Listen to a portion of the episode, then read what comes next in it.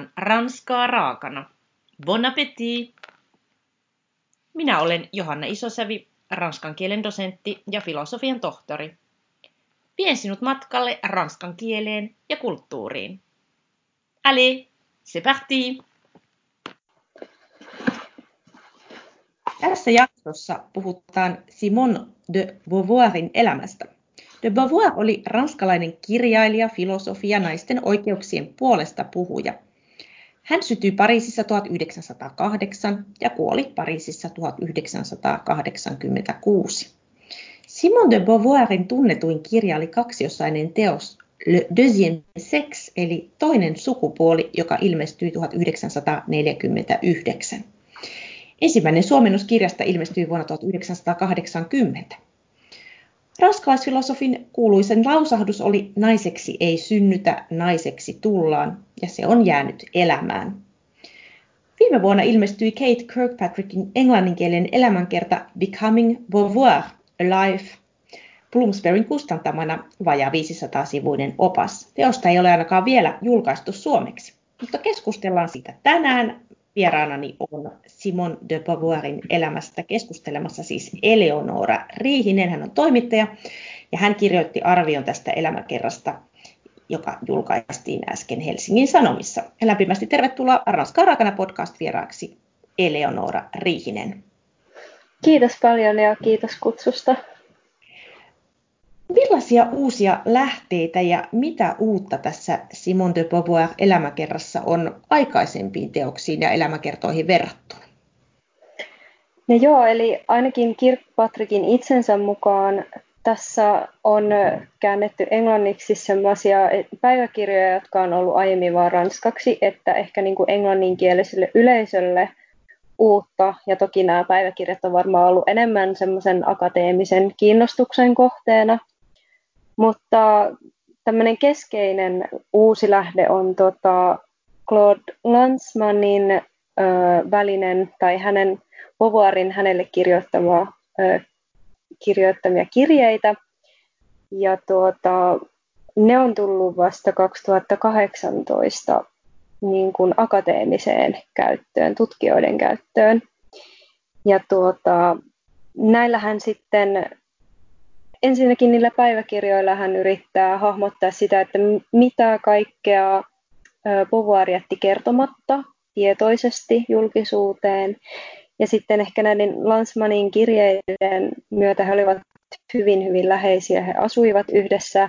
Beauvoir ei esimerkiksi asunut Sartren kanssa ja käytti tätä ö, persona-pronominia tu. Ja sitten mm, niin, niin tämä, nämä kirjeet niin kuin sitten ö, ö, pitävät sitä esillä, että tosiaan Povuarilla oli elämässä paljon, paljon rakastajia ja kumppaneita muitakin, että se Sartre ei ollut niin kuin hänen elämänsä ytimessä niin, niin lujasti kuin ehkä sitä tarinaa on kerrottu. Ja tuota, mä en sitten puhu ranskaa, mikä ehkä saattaa kuulua tästä lausunnosta, että tuota, pahoittelut siitä kaikille. No se ei haittaa mitään.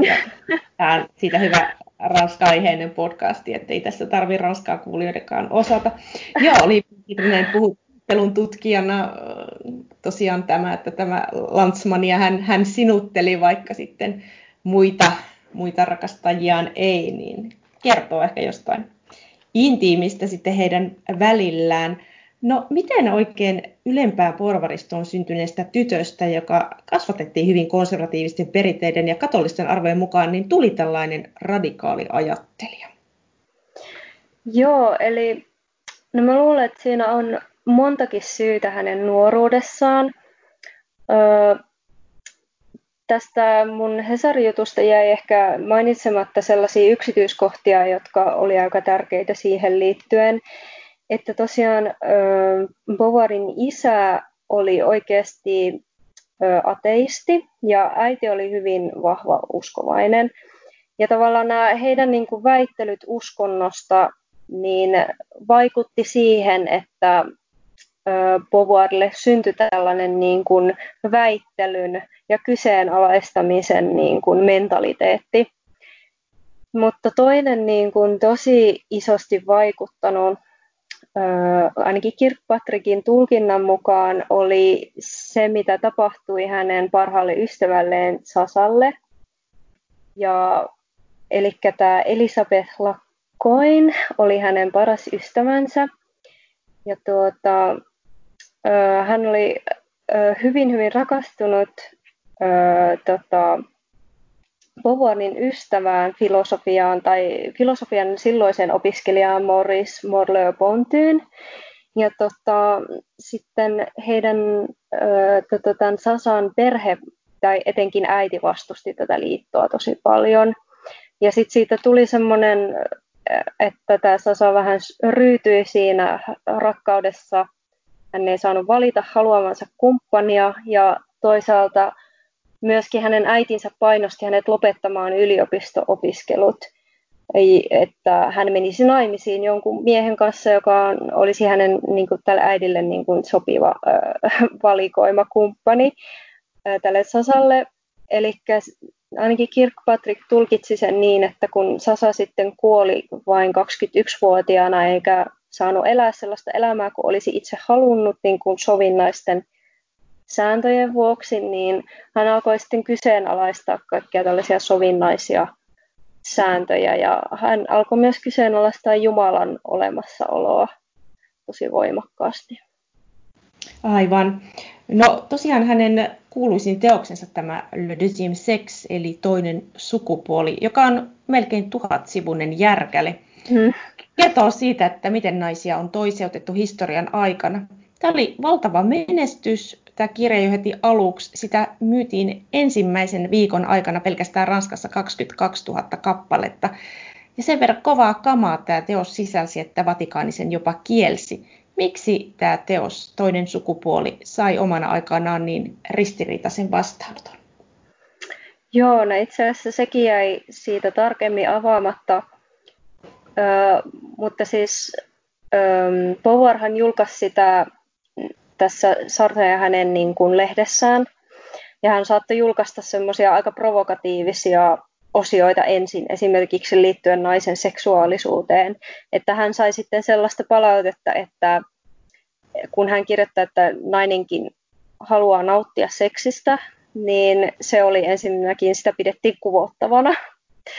Ja tuota, toinen, mitä Kirkpatrick kyllä vähän ihmettelee myös, että miten niin kuin kovasanaisesti hän on puhunut äitiydestä, että, että varsinkin siihen aikaan, niin tavallaan ne niin kuin sanat, mitä hän on valinnut äitiydestä, hän esimerkiksi puhuu äitiydestä, niin kuin, että se on semmoista biologista orjuutta ja, ja puhuu, viittaa vauvoihin loisina ja tuota, puhuu, että että perheet pitäisi tuhota. Ja ne on tietenkin vähän sellaisia, että kun ne irrottaa kontekstista, ja siis Beauvoirhan oli, jos lukee toista sukupuolta, niin hän on tosi niin kuin oikeasti tulisieluinen kirjoittaja, että, että se ei, ei kyllä varo. Ja, ja tota, niin nämä oli semmoisia syitä. Ja tietenkin abortista kirjoittaminen oli niin kuin Vatikaanille niin kuin täysin, täysin no-no-aluetta, että, että tämän vuoksi. Joo, joo.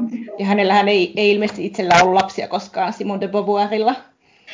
Ei ollut, ja se oli hieman hämmentävää, että sekä hänellähän oli adoptiolapsi tämä Sylvi, ja, ja hän ei ollut siis mikään lapsi, vaan he olivat niin kuin tällaisessa tosi läheisessä suhteessa Beauvoirin elämän loppuvaiheella, että mä en tiedä mikä se heidän tarkalleen se heidän suhde oli, mutta he olivat ainakin niin kuin todella läheisiä ystäviä. Ja sitten Beauvoir, niin kun, kun kuolema alkoi ja vanhuus alkoi lähestyä, niin hän halusi, joku hallinnoi hänen niin kuin luotettava henkilö hänen niin kuin jäämistöään ja kirjoituksia ja näin. Niin hän adoptoi sitten tämän Sylviin. Ja tuota, ja sitten myöskin Sartrella oli tämmöinen oma, muist, mä en nyt muista hänen nimeään ulkoa, mutta se oli tämmöinen niin kuin Sartren, se oli joskus Sartren rakastaja, mikä kuulostaa vähän hirvittävältä, mutta se oli tämmöinen niin kuin nuori nainen, mutta hänellä oli sitten kuitenkin häneen vain niin kuin sellaisia isällisiä tunteita, niin hän adoptoi myös niin kuin tämän Ja tuota, sitten kun tä, tämä adoptio, Sartren adoptiotytär ja Beauvoir sitten vähän riitaantukin Sartren kuoleman jälkeen, koska hän julkaisi, julkaisi joitain tekstejä, joista Beauvoir ei ollut samaa mieltä tai usutti Sartren kirjoittamaan asioita, joista hän ei ollut samaa mieltä, niin, niin tuota, tällaisia kuvioita. No joo, jatketaan näistä kuvioista. Ja tosiaan on, on puhuttu tästä kuuluisasta ranskalaisesta filosofista Jean-Paul Sartresta, jonka kanssa tosiaan Simone de Beauvoir aloitti suhteen. Kuten jo mainitsitkin, he ei koskaan mennyt naimisiin. Kyseessä oli avoin suhde. Ja Kirkpatrick ilmeisesti kuvaa aika seikkaperäisesti tässä elämäkerrassa Beauvoirin ja Sartren suhdeverkostoja, jota, joihin sinäkin jo tässä viittasit, että oli kolmiodraama, oli miehiä, oli naisia. Ilmeisesti de Beauvoir kielsi aikoinaan eläessään, että hän olisi ollut naisten kanssa, mutta ilmeisesti nämä kirjeet kertovat sitten muuta.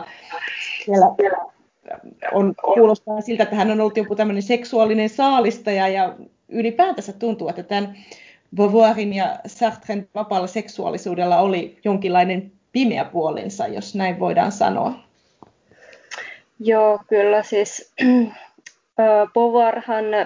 siinä oli, on, on sanottu, että silloin noin 40-luvulla Beauvoirilla oli niin kuin kolme nuorta rakastajaa naispuolista, jotka oli niin kuin hänen entisiä oppilaitaan ja suojattejaan, mikä on jo tosi kyseenalaista, koska siinä on olemassa tämmöinen valtasuhde tietenkin opettajan ja oppilaan välillä.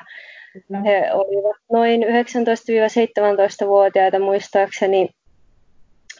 Siis suoja-ikäraja seksille Ranskassa oli tuolloin 13 vuotta, että se tietenkin saattoi siihen vaikuttaa, mutta, mutta se, että he olivat hyvin, hyvin nuoria ja eri asemassa ja, ja, tuota, öö, ja, ja sitten se, se, millä tavalla Sartre ja, ja Beauvoir sitten kohteli heitä, että niin kuin oikeastaan välittämättä heidän tunteistaan. Ja Kirkpatrick ei sitä niin kuin tar- tarkemmin avannut mutta tuota, et sydämiä särjettiin ja tehtiin oman mielen mukaan pyöriteltiin näitä. Et hehän oli niin kuin, he oli jo silloin hyvin, hyvin karismaattisia ja, ja sellaisia niin kuin ihailua herättäviä, että he olivat siis niin kuin lumoavia ihmisiä. Että he, voin hyvin kuvitella, että he ovat sitten käyttäneet myös sitä asemaa hyväksi, hyväksi silloin. Aivan. Sartre-suhde ylipäätänsä on hyvin mielenkiintoinen, että on jopa väitetty, että Simone de Beauvoir olisi saanut Sartrelta idean toisen sukupuolen kirjoittamiseen. On väitetty jopa, että Sartre olisi kirjoittanut sen. Tämähän tuntuu suorastaan uskomattomalta, että kuka jaksaisi toisen nimissä ennen tietokoneaikaa varsinkaan naputtaa melkein tuhat sivua. Mutta mikä todellisuudessa oli Sartren vaikutus de Beauvoirin teoksiin? Mm, No siis kyllähän se vaikutus on varmasti ollut, että tavallaan sitä kuvattiin tuossa Kirkpatrickin kirjassa, että he ovat niin kuin keskustelleet paljon, paljon, paljon asioista. He ovat olleet kiinnostuneita samoista filosofeista, samanlaisista ajatuksista. Tavallaan, että kun se on ollut sellaista ajatuksen vaihtoa, niin siinä ole oikein voinut erottaa, erottaa, että kenen idea aina on mikäkin. Ja jos puhutaan vaikka eksistentialistisesta etiikasta, niin Beauvoir julkaisi siitä en, ennen kuin Sartre, mutta se on kuitenkin laitettu Sartren nimiin koko eksistentialismi, että um, mitäköhän olin, niin, että enemmänkin tuossa Kirkpatrickin kirjassa yritetään um, valottaa tavallaan sitä, niin kuin tuoda Beauvoiria pois Sartren varjosta, koska ajateltiin, että intellektuellina Howard hyödynsi vain niin kuin Sartren ajatuksia. Ja ähm, no, tämä nyt sinänsä ei ole niin kuin hirveän uusi näkökulma, että kyllä esimerkiksi 80-luvulta lähtien mun mielestä tieteellisessä tutkimuksessa on nimenomaan tästä näkökulmasta yritetty tuoda Beauvoiria esiin, mutta kyllä se niin kuin vuosi, vuosikymmenet oli, on ollut sitä ajattelua ja sellaista kirjoittelua, että Beauvoir oli äh, Sartren tämmöinen opetuslapsi ja sihteerityyliin, mutta, Aivan, mutta tuota, varmasti on ollut, mm. Joo, ja sitten siihen vaikutti myös se, että Beauvoir itse, ainakin Kirkpatrickin tulkinnan mukaan, niin vähätteli tosi paljon sitä omaa merkitystä Sartreen, mutta sitten korosti Sartren merkitystä hänen itseensä, että hän, jos he olivat matkalla jossain, niin muistelmissa saattoi kirjoittaa vain, mitä, mitä luentoja Sartre piti, eikä niin kuin, itsestään puhua tai jätti mainitsematta, että Beauvoir antoi idean Sartrelle inhon kirjoittamisesta romaanin muotoon ja editoi ihan valtavasti hänen tekstejään. Ja, ja joskus jopa julkaisi lehtijuttuja Sartren nimissä, koska Sartre oli huonossa kunnossa, niin ei sitä kukaan huomannut sitä eroa, Aivan. kuka siellä on kirjoittanut. Aivan, tällaista yhteistyötä mainitsitkin tuossa jo eksistentialismin, että de Beauvoir todellisuudessa kirjoitti siitä ennen Sartrea, mutta mm. ilmeisesti de Beauvoir ei ollut eksistentialismin yhtä vankkumaton kannattaja kuin Sartre. Eksistentialismillahan viitataan siihen, että ihmiset olisivat täysin vapaita tekemään elämässään valintoja. Ja varsinkin jos mietitään naisia tuohon aikaan, niin eihän heille kaikkia samoja vapauksia suotu kuin miehille, mutta mikä, mikä tämä oli tämä hänen käsitys tästä eksistentialismista sitten? Joo, hän tosiaan kritisoi joitain ajatuksia eksistentialismista, että varsinkin silloin 50-luvun lopulla ja suurin piirtein, nyt ehkä en muista ihan tarkkaan, mutta hän kuitenkin niin kuin, ö, oli sitä mieltä, että ihminen ei voi olla täysin radikaalisti vapaa. Hän sanoi, hän sanoi Sartrelle vastaan esimerkiksi tällä, tällaisella esimerkillä, että eihän nainen, joka on vangittu vaikka haaremiin, vapautta valita hänen elämänsä suuntaa, että tavallaan vapaus valita on e-, eri asia kuin valta valita. Eli hän niin kuin, ymmärsi sellaisia, mitkä on nyt hyvin, hyvin ajankohtaisia asioita. Puhutaan niin kuin ihonväristä, puhutaan luokasta ja sukupuolesta, että miten, millä eri tavoilla ne rajaa ihmisen elämää. Ja tämä Sartren näkökulma oli tämmöinen niin kuin mun mielestä enemmän semmoinen abstrakti tai, tai ehkä joku tietyn ryhmän ajatus siitä, että mitä vapaus on. Aivan. Kiinnostavaa on myös tämä Simone de Beauvoirin suhde feminismiin, koska sehän oli ristiriitainen. Monille feministeille toki hänen teoksensa toinen sukupuoli on ollut hyvin keskeinen. Mutta miten se oli? Kokiko Simone de Beauvoir itsensä feministiksi vai ei? No silloin heti toisen sukupuolen julkaisun jälkeen hän muistaakseni jossain kommentoi, että hän vältti siinä feminismin lou, loukon. Mä en tiedä, miten se voisi kääntää, mutta kuitenkin sen ansan. Noihin aikoihin monet semmoiset, joita pidetään nyt niin kuin feminismin pioneereina, esim. Doris Lessing, ja niin, niin kuin niillä oli hankala suhde siihen feminismiin ja feminismisanaan, että että tuota, vaikka hän hyödynsi vaikka suffragettien ajatuksia tai näin, niin hän kuitenkin irtisanoutui feminismistä. Mutta sitten, um, sitten tosiaan niin kuin 70-luvulle tultaessa, kun feminismin toinen aalto oli niin kuin korkeimmillaan, varsinkin Yhdysvalloissa, niin tuota, hän kyllä ryhtyi niin kuin täysillä mukaan taisteluun ja silloin hän niin kuin antoi niin kuin sellaisia selväsanaisia haastatteluja, että minä olen feministi ja että mitä ei ole tarpeeksi tapahtunut asioita niin kuin tasa-arvon, äh, tasa-arvon edistämiseksi, että, että hän lähti sitten todella voimakkaasti tämmöisiin niin kuin naisten niin kuin vapautus liikkeisiin ja abor, varsinkin niin kuin oli suurena tämmöisenä tekijänä ja vaikutteena niin kuin abortin sallimisen tai niin kuin laillistamisen puolesta. Joo. Simone de Beauvoir oli myös erittäin tuottelias kirjailija. Hän kirjoitti viisi romaania ja viisi laajaa muistelmateostakin ehti kirjoittaa. Mutta raskas työ vaati ilmeisen raskaat huvit. Yöllä juhlittiin Sartren kanssa ja päivälläkin tarvittiin amfetamiinijohdannaisia pillereitä, jotta he pääsivät vauhtiin.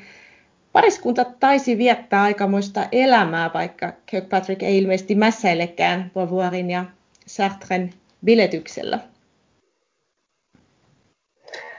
Ai, joo, kyllä, että se mun tekikin suuren vaikutuksen tässä kirjassa, että, että tavallaan se tulee rivien välistä, että miten valtavasti hän eli ja hän niin kuin, tosi pitkiä aikoja vietti ulkomailla esimerkiksi Yhdysvalloissa ja he Sartren kanssa kävivät Egyptissä ja muistaakseni ja, ja niin kuin pyramideja katsomassa ja matkustelivat tosi paljon ja, ja, ja tuota, juhlivat ja heillä oli tosiaan tämmöisiä öö, Pataillen ja Kamyyn kanssa tämmöisiä fiestoja. He kutsuivat fiestoiksi niitä, eli koko yön kestäviä jotain bailuja. Ja tosiaan omien sanojensa mukaan hän New Yorkissa poltti kuusi jointtia putkeen, siis kannabista, eikä tullut miksikään, niin hän oli siitä tosi ärsyntynyt. Ja kaikki ihmetteli, että miten tuo ei ole edes niin hiprakassa. ilmeisesti oli tota, jonkinlainen vastustuskyky päihteisiin tai jokin muu maaginen omi. Sitä mä myös ihmettelin, että, tavallaan, että miten niin valtavan tuottelijaita he olivat ja Sartrekin muistaakseni niin kuin jokaista niin kuin aikuis, niin kuin aikuisena aloitetun työuran niin kuin päivää, niin kohden hän kirjoitti 20 sivua julkaistua tekstiä.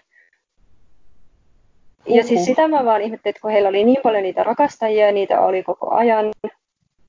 Ja tuota, varsinkin Satrella, niin, niin tuota, miten he ehti niin kuin, tämän kaiken elämisen niin kuin rinnalla niin, kirjoittaa niin valtavasti. Ja, ja tuolla on myös, niin kuin, tässä kirjassa on myös niin kuin, semmoisia, että kuinka paljon he lukivat. Ja he luki ihan kyllä siinä tulee todella, todella riittämätön olo, että miten he ehti elää niin valtavasti. Että se on kyllä käsittämätöntä. Aivan, ehkä siihen tosiaan Tuleeko vähän enää näitä... tällaisia ihmisiä, niin. jotka pystyy tähän kaikkeen? Niin, aivan, vaikka siinä... Aivan, vähän nyt vähän vauhtia, josta otetaankin, niin tosiaan se, että kuitenkin pystyy tekemään kognitiivisesti raskasta työtä niin kuin kirjoittamista niin paljon. Niin. Simone de Beauvoir käsitteli ikääntymistä kirjassaan Vanhuus, joka julkaistiin vuonna 1970. Miten de Beauvoir muuttui vanhuudessaan vai muuttuiko hän? Um, no, tuohon mä en osaa silleen tarkemmin vastata muuta kuin sen, että hän alkoi pelkäämään tosi paljon ö, sitä, mitä vanheneminen tuo tullessaan, että hän pelkäsi niin kuin, ö, seksuaalisen vetovoimansa menettämistä ja, ja kuolemaa ja sitä niin kuin, niitä määreitä, joita vanhoihin ihmisiin liitetään ja varsinkin vanhoihin naisiin, jotka usein sitten muuttuvat jotenkin näkymättömiksi yhteiskunnassa. Um, niin, siitä hän sitten kirjoitti vanhuudessa tässä Old Age-kirjassa, vanhuuskirjassa, ja tuota, käsitteli näitä niin kuin, yhteiskunnallisella tasolla vanhuutta. Aivan. Kova elämä tuntuu. Niin mä en osaa sanoa niin. muuta kuin, että hän tosiaan niin kuin elämää loppua kohden niin aktivoitui. Mm. Joo, joo. Tuntuu, että kova elämä kuitenkin vaati jollain lailla veronsa, kun sekä Sartre että Beauvoir kuoli sitten samanlaisiin sairauksiin. Oli maksakirroosia ja keuhkoödeemaa, vaikka he elivätkin sinänsä melko pitkän elämän, Sartre 74-vuotiaaksi ja Beauvoir 78-vuotiaaksi. Mikä sinun mielestäsi oli tämän Kate Kirkpatrickin kirjoittaman elämäkerran paras anti ja mitä tämä teos opetti sinulle uutta Simon de Beauvoirista?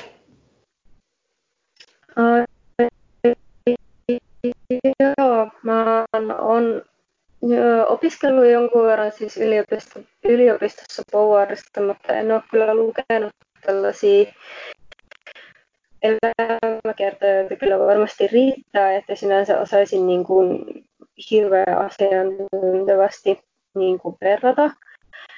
Mutta ehkä tässä niin kuin sellainen niin kuin, ö, jonkinlainen pyrkimys ainakin sellaiseen niin kuin rehelliseen, että näyttää ihmisen niin kuin ristiriitaisesti ja, ja, ja niin kuin hyvinä, hyvinä ja huonoine puolineen, niin se oli mun mielestä hyvä ja kiinnostava, kiinnostava lähtökohta. Ja tavallaan ehkä just se niin kuin Beauvoirin vaikea suhtautuminen feminismiin ja sit, niin kuin varsinkin siihen, että hän niin kuin petti, petti niin kuin, niin kuin selän takana ja, ja tällaisia niin kuin, niin kuin asioita, että hän, vaikka hän niin kuin katui, katui mutta, uh, uh, mutta joo, kyllä mulle myös tuli ehkä yllätyksenä se, miten tosiaan paljon ihmisiä hänellä oli elämässään ja varsinkin tämä Landsman sitten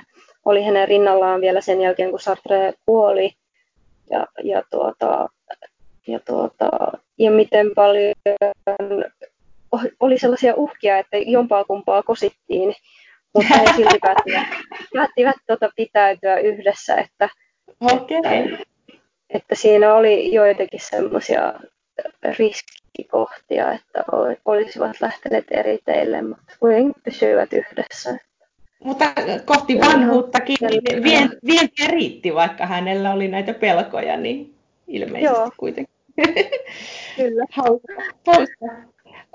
Jäädään odottelemaan, että käännetäänkö tätä Kate Kirkpatrickin Simon de Beauvoir elämäkertaa suomeksi, mutta kiitoksia oikein paljon sinulle vierailustasi Ranskaa raakana podcastissa Eleonora Riihinen. Joo, kiitos paljon. Mä olin mukavaa. Voit lukea lisää kielen ja kulttuurin ilmiöistä blogistani johanna.isosavi.com.